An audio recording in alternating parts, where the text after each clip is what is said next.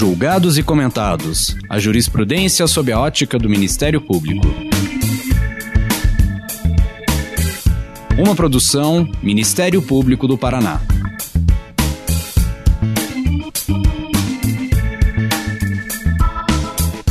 Olá, estamos começando mais um episódio do Julgados e Comentados. Eu sou Eduardo Cambi e hoje abordaremos os estándares probatórios no direito processual civil. Para tanto, contamos com a participação de Ravi Peixoto, procurador do município de Recife, em Pernambuco. Neste episódio, vamos conversar sobre o que são estándares probatórios e a influência do direito dos países da Common Law na consolidação desse conceito no Brasil. Qual a utilidade prática desse instrumento jurídico para o direito processual civil? Quais os meios possíveis e necessários para se estabelecer um grau mínimo de suficiência probatória perante uma hipótese fática? E ainda, se os estándares de prova são compatíveis com o direito brasileiro. Estas e outras questões serão abordadas neste episódio. Ravi, muito obrigado por ter aceito o nosso convite. Gostaria que você falasse um pouco mais sobre a sua trajetória profissional e acadêmica. Primeiro, professor Eduardo Cambi, eu agradeço muito o convite. Eu sou leitor das suas obras há muito tempo, assim, desde a graduação. Eu, eu me formei em 2012 e, na época, eu já conhecia o, o trabalho doutorado do, é, do senhor. É, eu conhecia, acho que em 2012 já tinha o neoconstitucionalismo e neoprocessualismo, que foi um livro que eu, a gente usou muito lá na, na UFPE, no, no meu mestrado, usei muito esse livro. Então, para mim é uma honra estar aqui conversando com, com você.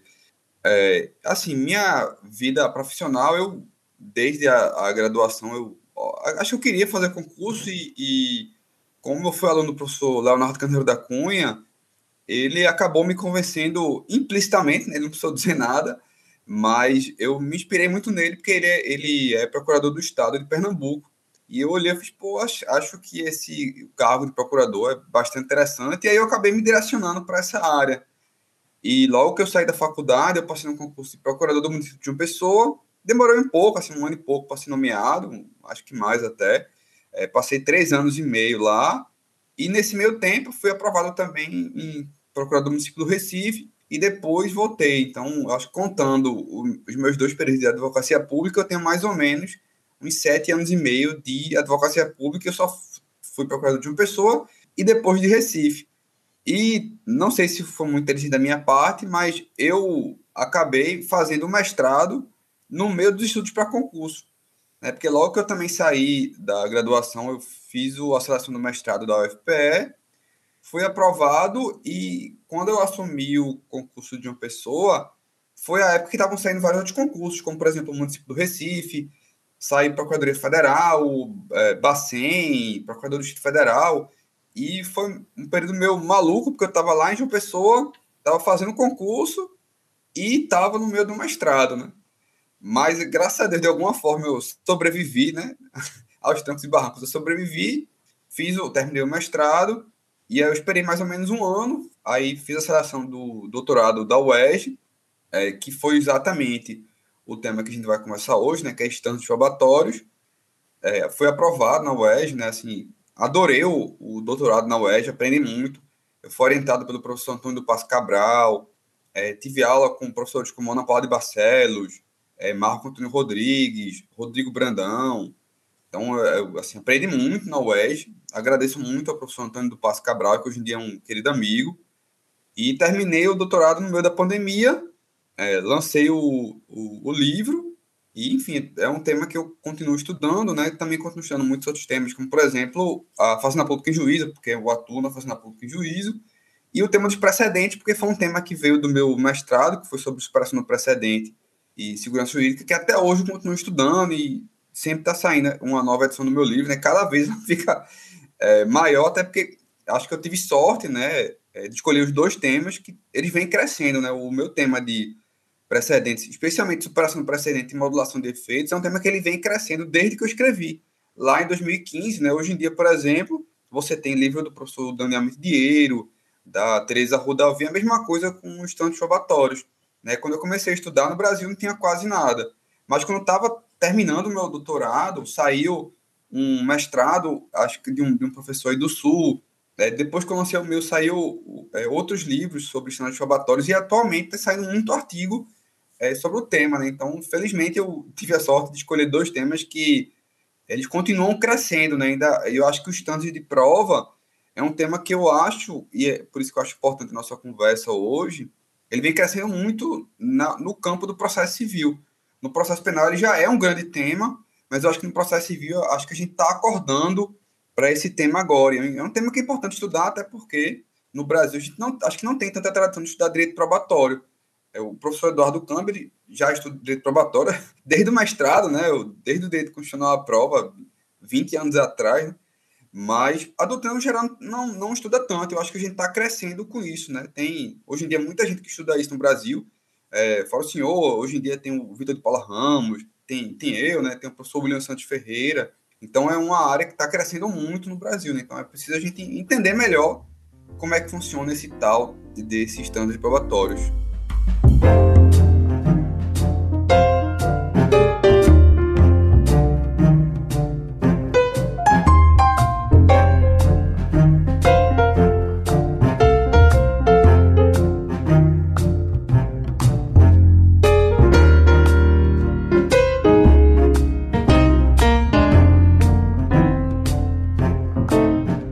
Surgido, como você diz, uma série de estudos novos, uma revisitação desse tema, principalmente a partir da doutrina italiana, com Michele Tarufo e depois com Jordi Ferrer Beltrán, do qual você também se associa em grande medida é, nessa obra, esses dois, é, essas duas referências mundiais no tema. E você começa o livro falando sobre a busca de um modelo objetivo para o direito probatório. Por que essa preocupação com um modelo objetivo do direito probatório? Na verdade, essa preocupação, ela foi, digamos, uma questão imprescindível para que eu pudesse discutir o que eram os estándares de prova. Porque se a gente tiver no modelo que é subjetivo, que ah, o juiz diz que está aprovado, logo está aprovado. Então, qual é a preocupação que eu vou ter que ter em pensar em modelos de fundamentação de prova, em criar ou exigir elementos de corroboração melhores para que uma hipótese fato esteja provada. Se eu pensar só no modelo meramente, digamos, é, persuasivo, argumentativo, do ponto de vista do juiz, do juiz, basta pensar em modelos que convençam o juiz. Eu não estou preocupado com nenhuma objetividade. E, assim, é curioso como me parece que demorou para chegar a isso no direito, quando isso é normal em outras ciências, né? Porque, e eu acho que para todo mundo fica mais fácil pensar nisso hoje em dia, porque a gente está no meio da pandemia. E quando é que, digamos, um remédio, uma vacina, ela é confiável para tratar o Covid-19? Ah, você tem vários padrões da medicina é, que dizem quando é que uma vacina ela pode ser dita como eficaz. Então, ah, ela tem que ter uma eficácia em mais de 50% para poder dizer que ela é eficaz contra o Covid-19. Ora, isso é um stand de prova, nada mais é do que um stand de prova. Ah, como é que eu vou dizer que um medicamento serve para a Covid-19? Ah, eu vou ter que fazer testes. Claro que é, o, a forma de um estado de prova se comportar em outras áreas do conhecimento vai ser um pouco diferente, tá? Porque no direito a gente não tem essa ideia de repetitividade e não são casos iguais, mas a gente também tem que pensar em modelos de corroboração, né? São é, elementos de corroboração que a gente vai ter que exigir para que uma determinada hipótese de fato seja tida como é, verdadeira, comprovada, dependendo do termo que se quiser usar.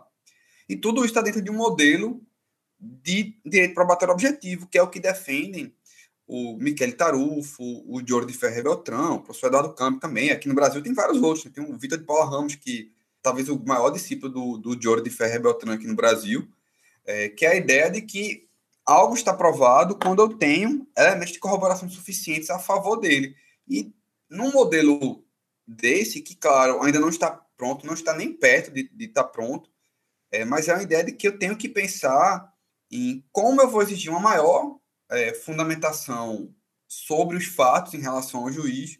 Eu vou pensar também em meios de provas que sejam mais confiáveis, em métodos de, de produção de prova mais confiáveis. Por exemplo, no Brasil, o CPC 2015 ele passou a exigir muito mais do perito do que se exigia antes. Tá? Então, por exemplo, o perito tem que dizer exatamente qual foi o método que ele usou, de que forma ele usou. Ele tem que usar uma linguagem que, digamos, seja compreensível para as partes também. É, no modelo mais objetivo, a gente pensa também, a gente tem uma, uma maior preocupação com a questão da intersubjetividade, de ter um maior contraditório sobre as provas. A gente também vai ter que repensar até o modelo de admissibilidade de provas. Porque se a gente olhar para o STJ, muitas vezes o STJ chega e diz: ah, é, o juiz ele pode dizer que não vai admitir uma prova porque ele está convencido. Mas, assim, é, não, não tem tribunal né, que vai pode reanalisar essas provas, não tem o direito às partes de produzir a prova também. Então, toda essa uma ideia de reconstrução de um modelo de probatório objetivo, ela tem por, por base outras ciências e também tem um modelo de prova é, onde você exige uma maior fundamentação do juiz, a de busca de meios de prova é, mais confiáveis, uma produção de prova mais confiável, uma mudança, é, e aí muito importante, na própria forma de admissibilidade das provas. Então, eu me parece que um modelo objetivo ele é imprescindível para que a gente sequer pense em stand de prova, porque se não for um modelo objetivo, eu não preciso de stand de prova, porque basta o juiz estar convencido de qualquer coisa, digamos assim. Está convencido, logo está provado. Então, no modelo subjetivo, me parece que o stand de prova ele é um tema irrelevante. Para chegar no standard de prova, você vai buscar na epistemologia jurídica, nos estudos é, da teoria do conhecimento, apoios, né, para tentar fazer um diálogo que não é um diálogo somente dentro do direito ou dentro do direito processual civil. Por que, que você escolheu esse caminho e o que, que esse caminho te mostrou para fins de construir um modelo objetivo é, do direito probatório? É, obrigado pela pergunta, professor. A, a, ideia de ir buscar na epistemologia é porque, na verdade, né, a gente vai ver melhor o estando de prova com calma, mas quando a gente olha para a fixação do estando de prova, a gente também tanto vai ter elementos, digamos, mais políticos, jurídicos, né, que é, digamos, dizer qual é o, o grau de exigência que eu quero ter de prova, mas eu também preciso me valer dos estudos da epistemologia jurídica e, por exemplo, né, é, a Susan Hack, que é uma das maiores referências do direito probatório hoje em dia, é, dentre vários outros, né, o Jordi Ferrer também, o Michele Tarufo, né, que não está mais conosco, mas que deixou uma obra é, imensa, que nos permite pensar o direito probatório em si, pensar a própria lógica de como é que eu fundamento uma decisão sobre direito probatório. Então, e nos Estados Unidos, é, essa, esses estudos eles tão, são bem interessantes porque lá você tem estudos, por exemplo, ah, eu vou pensar no direito probatório do ponto de vista de estatística, né? Então, ah, é 53%, 70%. Eu vou pensar em um tipo de probabilidade é, que é, digamos, não quantitativa, né? Mas é, mais um modelo de que diga ah, algo é provável, é muito provável, extremamente provável, um outro tipo de, de, de linguagem, um outro tipo de, de percentuais, né, de pensamento de, é, do direito probatório, é, eu tenho que pensar como eu me expresso em instâncias de prova. Né? É imprescindível. E me parece que é, tem até outros modelos, mas eu acho que eles se tornam complexos demais. Né? Tem, por exemplo, o, o Fuzzy Logic, que alguns autores norte-americanos usam, né? o, o Clermont usa, mas que, sendo bem sincero, é quase incompreensível para alguém que não é da matemática, né? que torna uma, uma forma de cálculo muito complexa. Tem também alguns que usam, até o, o nem está mais no MP, mas o, o Dallagnol, ele tem uma obra sobre é, direito probatório que ele fala do teorema de Bayes, é, que alguns tentam usar, mas que é algo que, assim, até falando é, é complicado de explicar, porque a fórmula básica, ela é relativamente fácil, né? Que basicamente a, a lógica do teorema de Bayes é você trazer percentual, você vai ter que ter percentuais prévios da probabilidade de algo acontecer e a partir das provas disponíveis você vai recalculando aquela probabilidade. Né? Mas assim, eu lembro quando eu fui estudar isso, eu li o livro do Dallagnol, li vários outros, eu, meu amigo, eu não consigo compreender.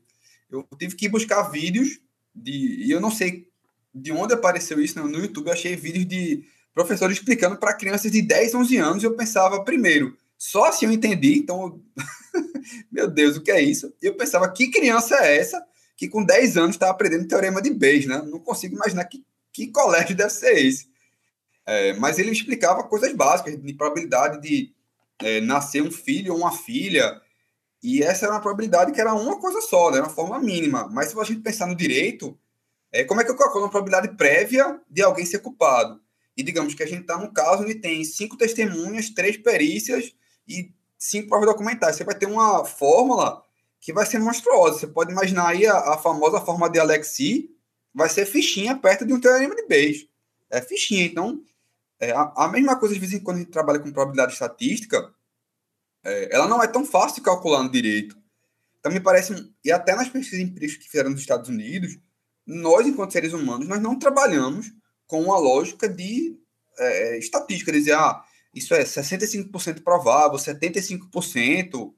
É, a gente não, não funciona, na nossa mente não funciona desse jeito. Então, a gente acaba me parecendo ser melhor trabalhar com a lógica não é, estatística, não né? uma lógica que a gente vai trabalhar com probabilidade, né? Ah, algo é muito provável, algo é provável, algo é extremamente provável, tudo dentro de um, um contexto de uma exigência de é, um alto grau de fundamentação nas decisões sobre os fatos, né? Que é até algo que no Brasil a gente não se preocupava tanto. Até quando eu, eu escrevi o livro, a gente ia olhar e no Brasil o que não falta é livro sobre fundamentação. Isso não falta. Mas é estranho olhar que digamos, 90% dos livros, se tem alguma coisa sobre fatos, é 10 páginas. Mas a grande maioria dos nossos livros clássicos sobre fundamentação não tem nada sobre os fatos. Você só vai olhar um pouco mais naqueles livros mais recentes, né? É, por exemplo, o Frederico Bastos Pereira, que é lá da UFES, é, o Ronaldo Cochen, é, que fez o Machado, acho que com Daniel Dinheiro, ele já tem alguma preocupação com os fatos, mas você não vê muito isso nos no livros. É como se é algo que o, o Jordi Ferrer fala, que a gente pensasse que a complexidade só está no direito, né, na linguagem do direito, e não nos fatos, como se os fatos eles já fossem dados e o direito é que é complexo. Né? Mas, na verdade, a gente começa a perceber que isso está longe de ser verdade. Quantos casos, e assim, eu imagino, não sei se, se o professor Eduardo Campbell atua na área penal, mas eu imagino que na área penal, muitos dos casos, a complexidade é nos fatos, não no direito, né? Digamos, o cara cometeu um homicídio às vezes, ó, homicídio tá lá no, no, no Código Penal, tranquilo, mas e as provas? Como é que você vai provar que o cara foi o criminoso? Aí tem testemunha, tem perícia, tem um milhão de coisas de depoimento. O difícil é o fato, não o direito. Então, acho que a epistemologia ela me deu uma bagagem para enxergar como é, me manifestar, como falar de stand de prova, de forma que ele pudesse ser, na medida do possível, o mais objetivo possível.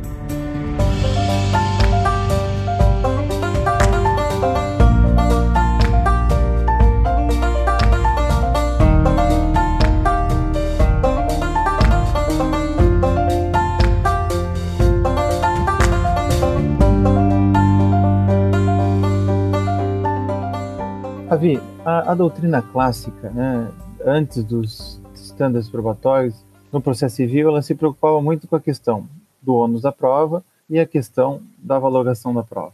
É, o autor tem que provar o fato constitutivo do seu direito, o réu tem que provar os fatos impeditivos, é, instintivos e modificativos.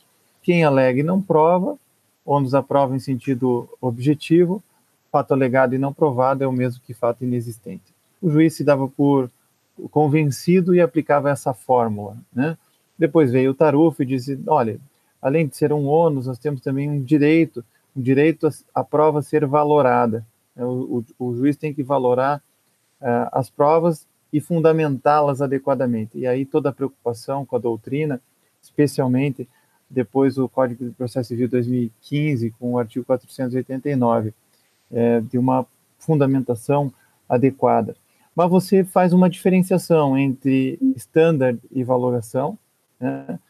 para chegar à conclusão de que o standard é um grau de suficiência probatória mínima exigida pelo direito para uma hipótese fática ser considerada provada. Então, deixa mais claro essa ideia de que standard é diferente de valoração da prova e o que grau de suficiência probatória é essa, né? Como é que a gente supera essa dimensão linguística para construir modelos objetivos de estándares probatórios? Essa é uma ótima pergunta, professor, porque eu, eu, acredito eu que a ideia da minha tese ela veio do meu livro com o professor Lucas Buril. Quando a gente atualizou o livro Donos da Prova é, para a segunda edição, eu encontrei texto sobre estándares de prova. E dizia-se, e se diz, né, que o estande de prova é o grau é, de, de prova necessário para que uma hipótese fática seja tida como provada. E eu comecei a pensar, não, eu escrevo sobre ônus da prova, mas o que é que é ônus da prova? A gente sempre tem a lógica de que, assim, digamos, do ponto de vista subjetivo, né, o ônus da prova ele vai organizar o que é que cada um tem que provar. Mas do ponto de vista objetivo, que digamos seja o, o mais importante para a nossa conversa, é o juiz vai chegar na hora da de, decisão sobre os fatos e aí ele vai analisar, olha, é, digamos, o professor Eduardo Câmbio ajuizou uma ação, então ele tem o ônus da prova de produzir a prova sobre o fato constitutivo do seu direito. E quando é que o juiz vai julgar com base no ônus da prova? Quando ele verificar que não há prova suficiente do fato constitutivo do direito. Então, se há uma insuficiência de prova do fato constitutivo do direito, ele vai julgar desfavorável ao autor. Mas aí eu comecei a perceber que a gente tinha um problema. O que é essa insuficiência da prova? Isso cria um, um buraco, né? me pareceu que criava um buraco, em toda a teorização nossa sobre o ônus da prova. Porque quem, não quer dizer que o juiz ele julga com base no ônus da prova quando a prova é insuficiente. Mas quando é que a prova é insuficiente? Quando ela é insuficiente, não, assim, a gente fica ainda e votando e a gente volta para o mesmo lugar. Me parece que o encaixe disso, né, o encaixe para que o ônus da prova faça sentido, é justamente o stand de prova.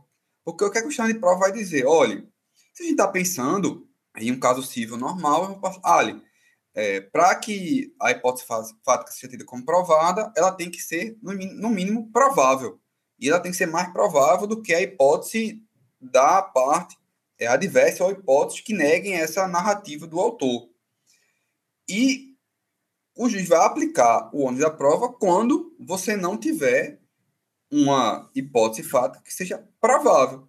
Então, eu consigo dar sentido a um instituto da prova de forma que ele se torne um pouco mais objetivo quando eu passo a trabalhar com o stand de prova.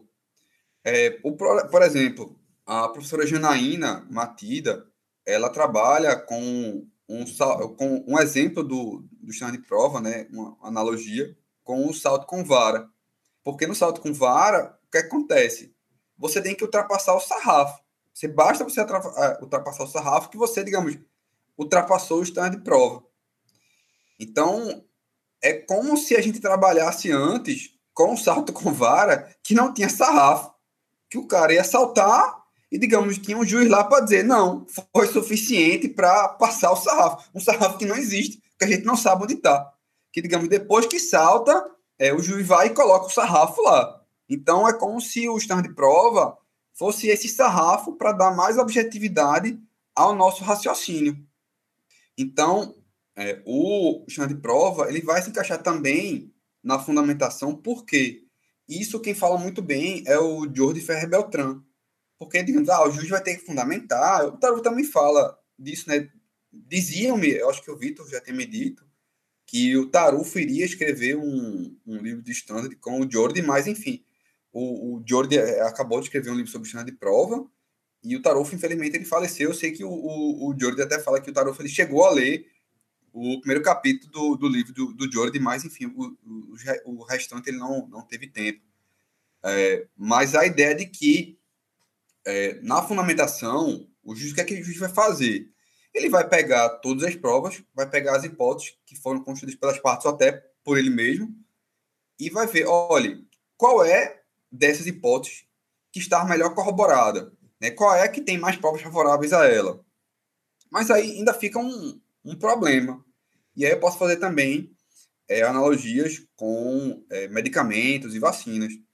Então, tem uma hipótese lá que ela é melhor, tá? Ela é melhor do que as outras. Mas aí ele também vai ter que olhar e dizer, peraí, essa hipótese tem provas a favor dela, mas ela tem provas suficientes para dizer que ela está aprovada né? Então, é até mais fácil de pensar, por exemplo, num, num, processo penal, onde geralmente a gente coloca um sarrafo mais alto.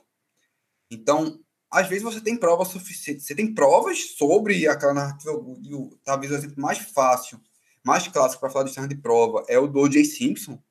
Né? Acho que todo mundo está escutando, já deve ter ouvido falar do O.J. Simpson, que era um jogador de futebol norte-americano, e ele foi é, acusado de assassinar a sua ex-esposa, que era, acho que é Nicole Smith, e o suposto namorado dela na época. E ele acabou sendo inocentado porque, em tese, não teria prova suficiente. Mas quando você vai. Se você assistiu o documentário, na verdade, nem o documentário, né? A série, acho que é American Crime Story, acho que é a primeira temporada. Tem também um livro sobre o julgamento do J. Simpson, do Jeffrey Tobin, eu acho o nome do autor. É um, autor, um tipo um jornalista norte-americano muito conhecido.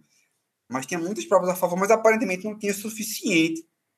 Então, às vezes você tem prova, você, você não você fundamentou, a decisão pode ser toda fundamentada, mas o standard é o que vai dar o critério de dizer, olha, essa hipótese fato que está que tem provas a favor dela, ela eu posso dizer que ela está aprovada, é o standard que vai dizer, ok, ela ultrapassou o sarrafo, ela está aprovada. Então, por exemplo, pode ser é, que você tenha uma vacina que tenha provas de que ela é eficaz. Mas se, digamos, o meu sarrafo na medicina for, olha, para eu dizer que essa vacina é eficaz, ela prova-se como eficaz, ela tem que impedir a contaminação em 70% dos casos. E quando a gente vai fazer os testes, ela só alcança 62. Então, para efeitos da medicina, para esse, esse exemplo, essa vacina ela não é eficaz contra a doença X. Por quê? Porque ela não ultrapassou o standard de prova. Pode ter todo, pode ter prova favorável a ela, pode ter toda a fundamentação, mas ela não ultrapassou aquele sarrafo, ela não vai ser tida é, como uma hipótese que prova a minha narrativa, né? Como é, de que a vacina é eficaz. A mesma coisa no direito. Eu vou ter que ultrapassar um determinado sarrafo para dizer que a hipótese fática X ela está aprovada. E um dos grandes desafios, talvez o maior desafio, quando a gente trabalha com de prova, é de, de pensar em objetividade. É porque, na verdade, quando a gente olha para a nossa origem, né, a origem do standard de prova, ele é nos Estados Unidos, barra Inglaterra, né, enfim, obviamente seria Inglaterra, porque Inglaterra veio antes dos Estados Unidos.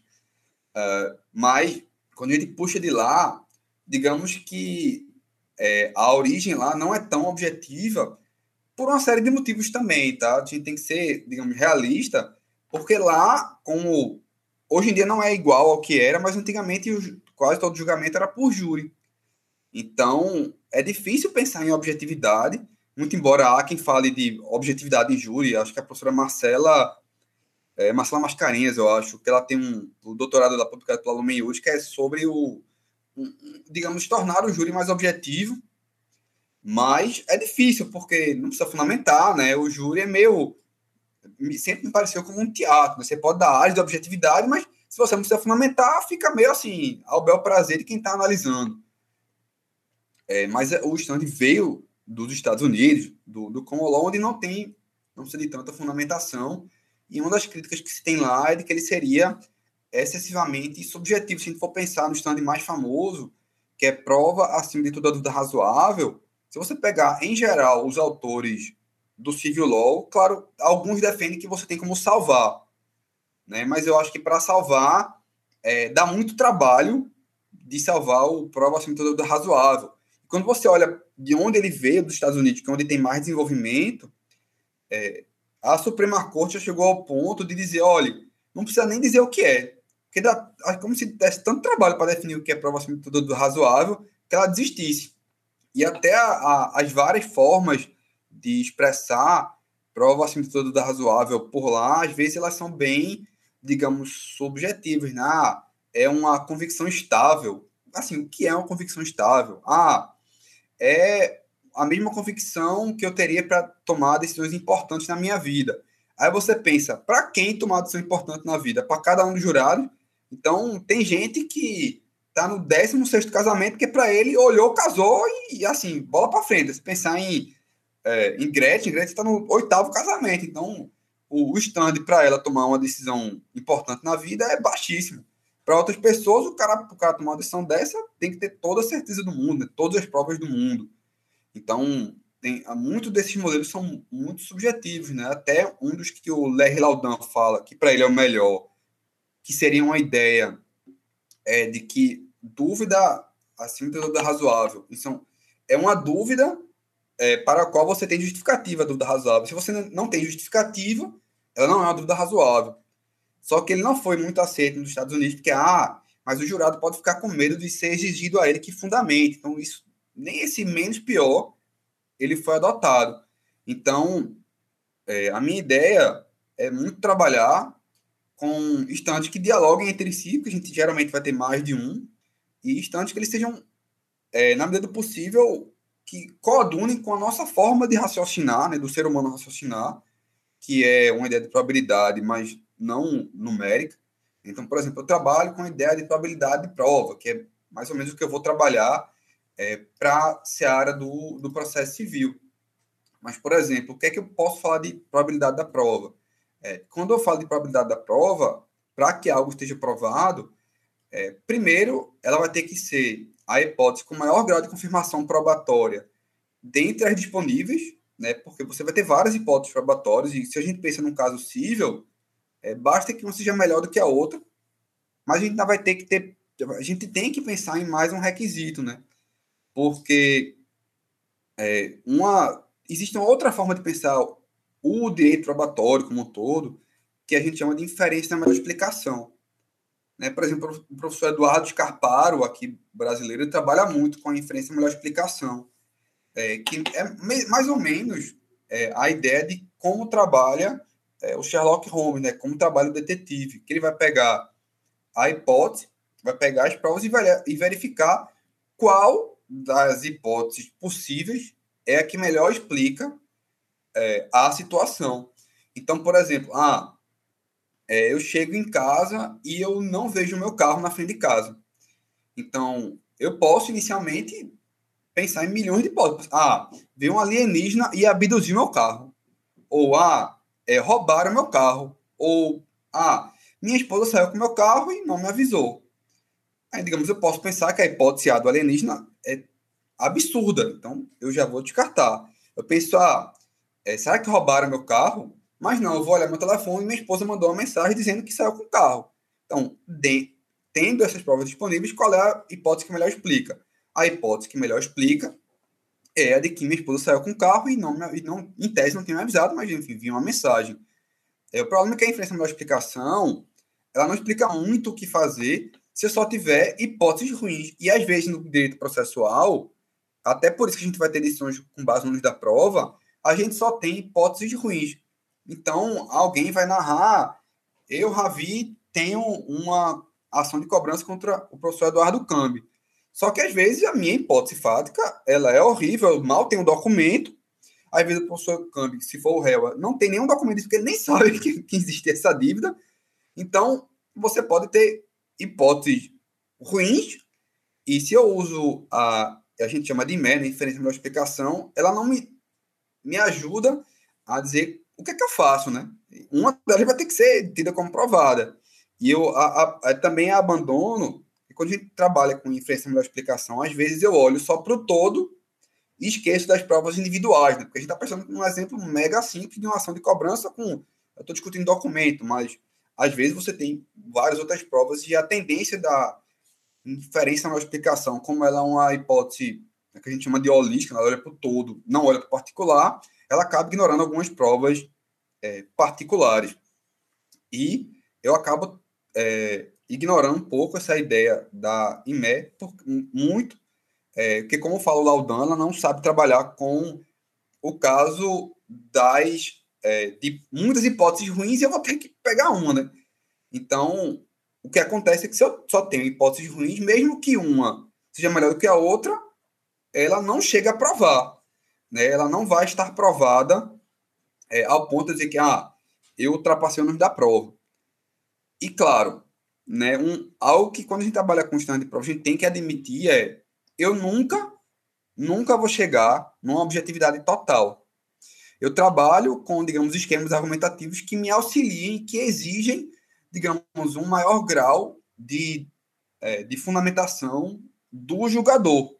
Né? Inclusive, alguns autores que criticam é, o standard de prova, né? o Jordan Eva Fenol, ele, por exemplo, ah, mas eles não, não até agora não, não me dão segurança suficiente, e se chegarem na segurança que eu quero, eu vou ter uma nova, digamos, é, graduação legal das provas.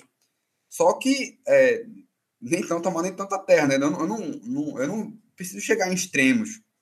É como, por exemplo, eu dizer que ah, a boa-fé processual ela é subjetiva, logo não trabalho com ela porque não tem objetividade total.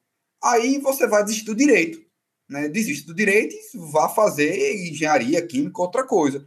no direito a gente não consegue chegar numa objetividade total, ainda mais pensando num elemento que precisa do caso concreto. Ele precisa do caso concreto para chegar em algum canto.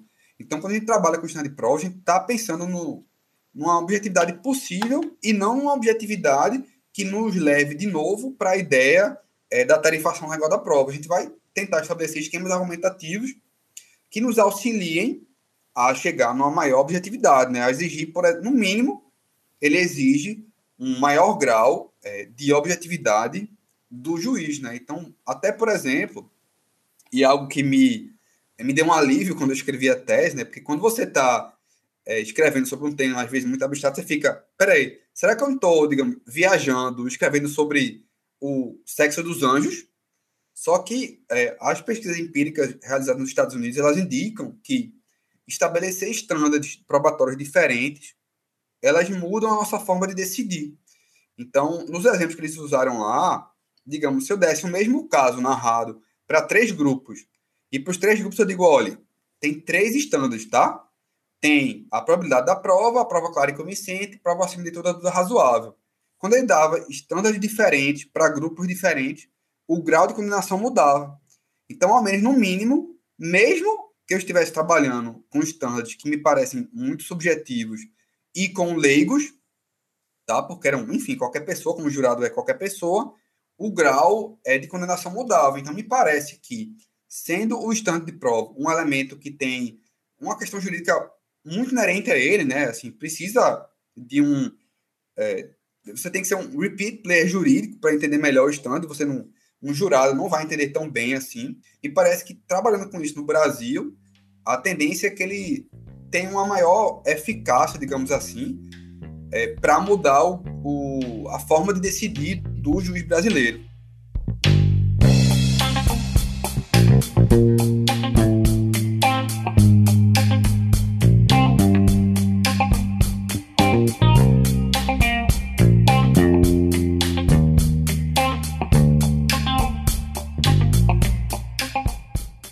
Fabi, você toca num ponto da objetividade possível, né?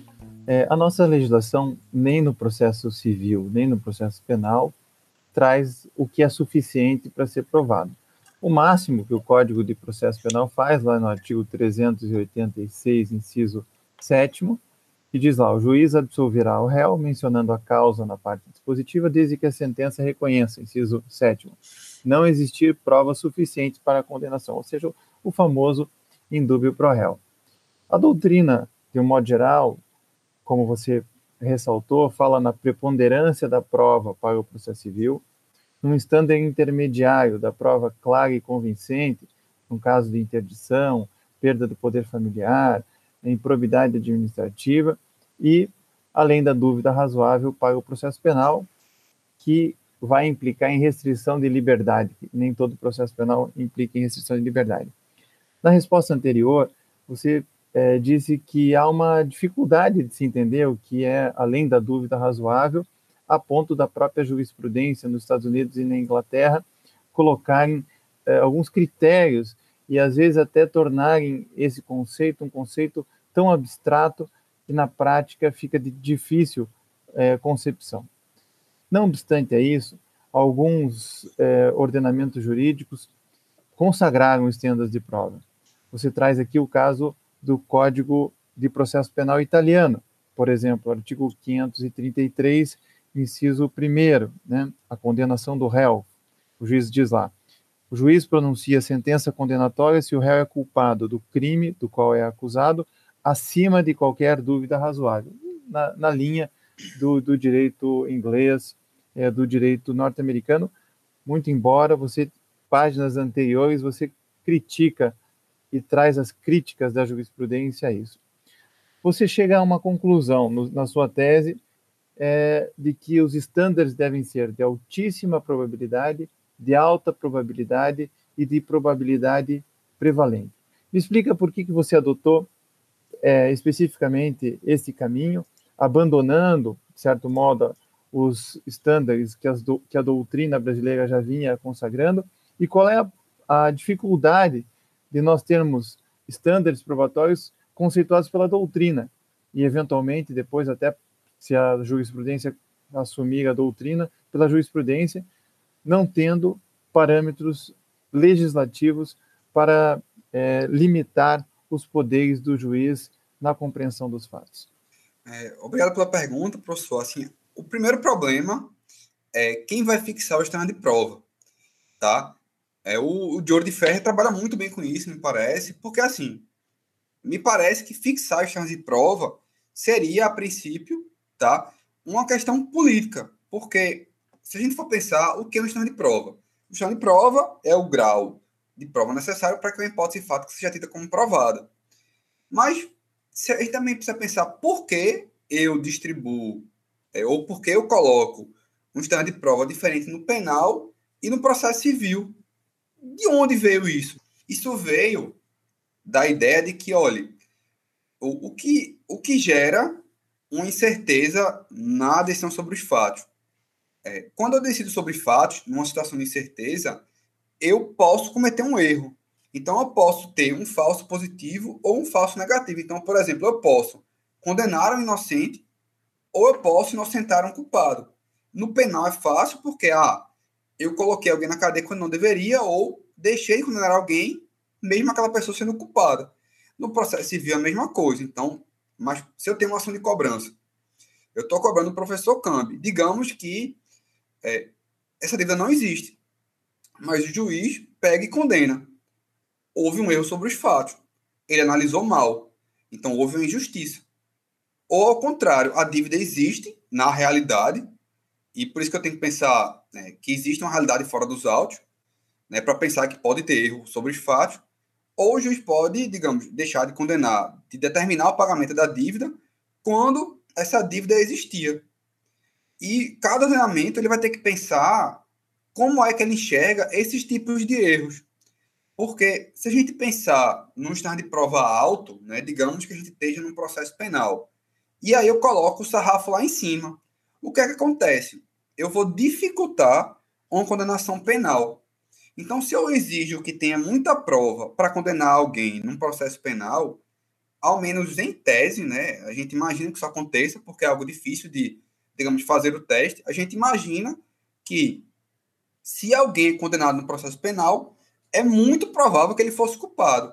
Então, eu terei poucas pessoas presas quando elas não deveriam estar. Então, vou ter poucos é, falsos positivos, mas ao mesmo tempo eu vou ter muito falso negativo. Então, eu vou deixar de condenar muita gente que eu devia condenar.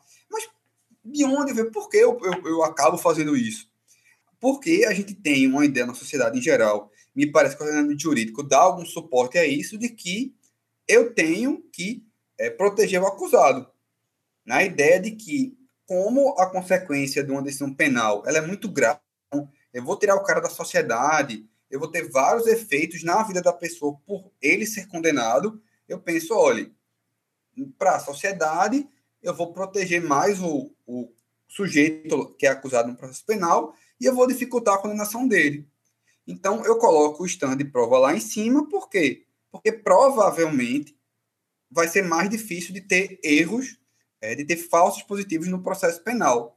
Mas aí eu olho para o processo civil e digo, não, mas peraí, uma ação de cobrança, mesmo que seja um valor alto, é dinheiro, é dinheiro para Ravi, é dinheiro para câmbio. Então eu imagino que aquelas pessoas estão em situação mais ou menos equivalente, digamos assim.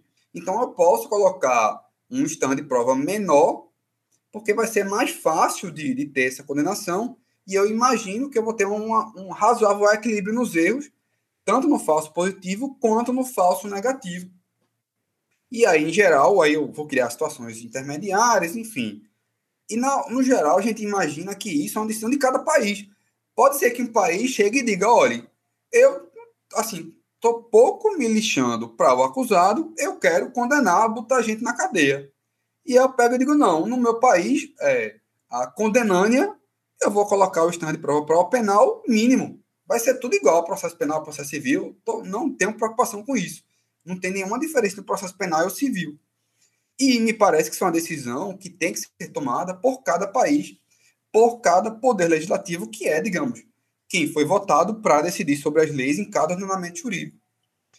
E essa, digamos, é o, o, o modelo ideal. Mas o problema é, o modelo ideal, muitas vezes, ele não acontece.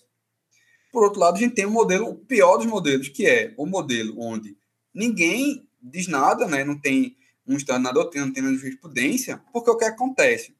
Se eu não exijo nada sobre o stand de prova, não a sentença, o stand ele continua existindo, certo? Por quê? Porque o standard de prova é algo que existe e é inerente a toda e qualquer decisão, assim, que nós tomamos na nossa vida. Se, por exemplo, e você que está assistindo, você imaginar, ó, vou comprar uma caneta. Eu vou na livraria e se eu não estiver querendo comprar uma Montblanc da vida, eu vou pegar uma Bic, uma outra lá, vou testar. A primeira que funcionar, eu vou levar para casa. Se por acaso eu levo para casa e chego em casa, vou riscar a caneta não prestou, ah, tranquilo, quanto é a caneta? Dois reais, perdi dois reais. Mas se a gente for pensar, você, a mesma pessoa que está escutando, vou é, trocar de imóvel, vou comprar um imóvel. E digamos, geralmente o imóvel é o bem mais caro que todo mundo tem. Então, quando você vai comprar um imóvel, você não chega no primeiro imóvel, olha, eita, essa casa não está caindo, vou comprar essa casa. Aí você não confere nada, não confere se o, o, o vendedor tinha dívida, se tinha milhões de ações contra essa pessoa, ou você não vai ver as fundações da casa. Claro que não. Você vai pesquisar, saber o que é está acontecendo com aquela casa, é, se tem alguma ilegalidade que vai impedir você de comprar aquela casa, você vai exigir muito mais elementos de prova para tomar aquela decisão, mesmo que não tenha nenhuma lei que diga isso. Então, como essa é uma decisão mais arriscada, mais importante na sua vida, em geral você vai exigir mais elementos de prova. E isso também é no direito. O problema é, se não exige, não é exigido um standard de prova para as decisões, quem é que vai fixar? É, é cada juiz em cada caso concreto. Então você pode imaginar aí que você tem juízes lá no processo penal, você vai ter aquele juiz, o Zé punitivista, que para ele é ele não tem nenhuma preocupação com o réu, então ele vai condenar por qualquer coisa. Tem, digamos, ah, o policial disse que viu ele matando, não tem mais nada. Vai condenar. Mas o outro pode ser que ele seja um daquele, uma pessoa que diga: ah, eu sou contra a condenação penal. Eu sou um, um total liberal, eu acho que ninguém nem, nem devia ser preso. Pode ser que aquele, aquele indivíduo não nunca condene alguém, porque para ele a exigência para condenar alguém seja quase infinita. Então, se um treinamento não fixa o standard de prova, vai caber a cada juiz, no caso concreto, fixar o seu e não precisa dizer nada na fundamentação, porque o direito não exige. Então, com, quando você tem esse problema, o que é que sobra?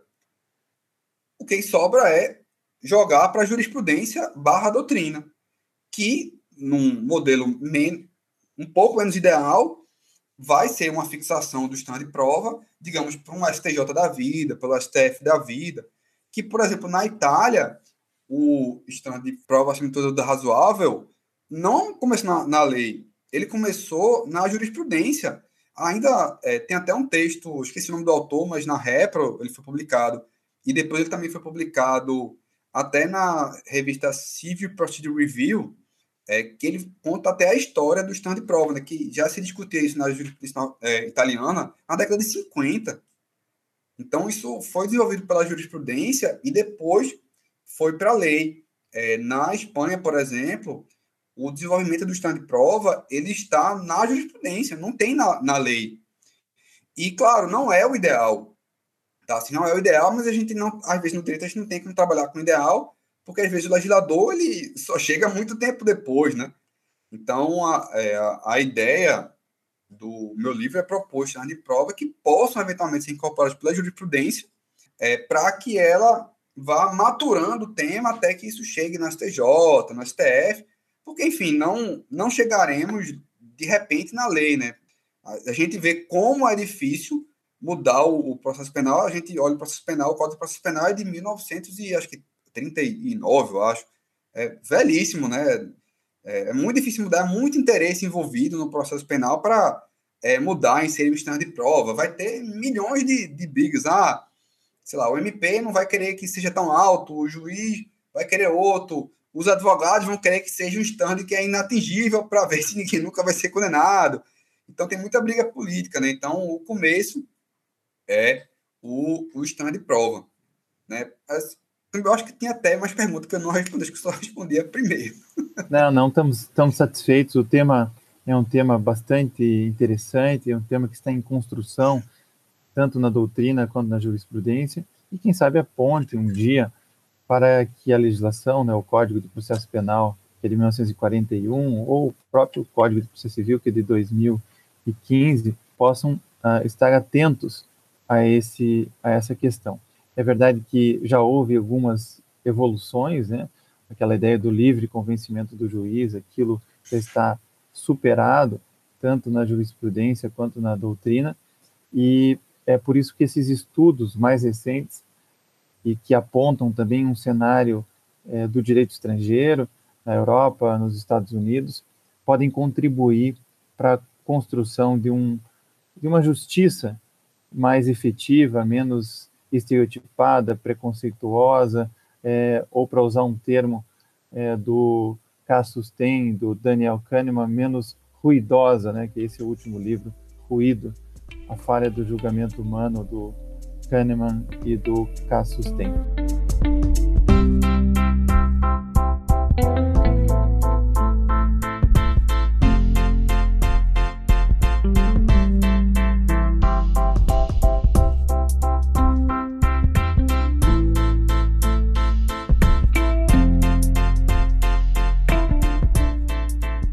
Eu quero agradecer muito, Avi Peixoto, é, pelas suas contribuições e dizer que é um prazer tê-lo aqui no Julgados e Comentados. Não, agradeço muito pelo convite, professor. Para mim, como eu já falei antes, é uma honra estar aqui conversando com, com você. É, sou seu fã há muito tempo e tá, ter a possibilidade de ter um diálogo mais próximo é muito bom para mim. Espero ter contribuído. Acho que isso é um tema que tem muito a crescer ainda, né? É, quem estiver escutando se empolgue, vai fazer seu mestrado, pós-graduação, doutorado sobre é, stand prova e fique à vontade né, para vir tirar qualquer dúvida, conversar comigo, porque o, o, mais legal de escrever é receber as críticas. Né? Muito obrigado. Não se esqueça de curtir ou se inscrever em nossas redes sociais e assinar nosso podcast no aplicativo de sua preferência. Você também pode participar da elaboração dos julgados e comentados. Para sugerir um tema, encaminhar dúvidas ou comentários, envie para a gente no e-mail julgados e comentados mppr.mp.br ou pelas nossas redes sociais. Muito obrigado e até a próxima.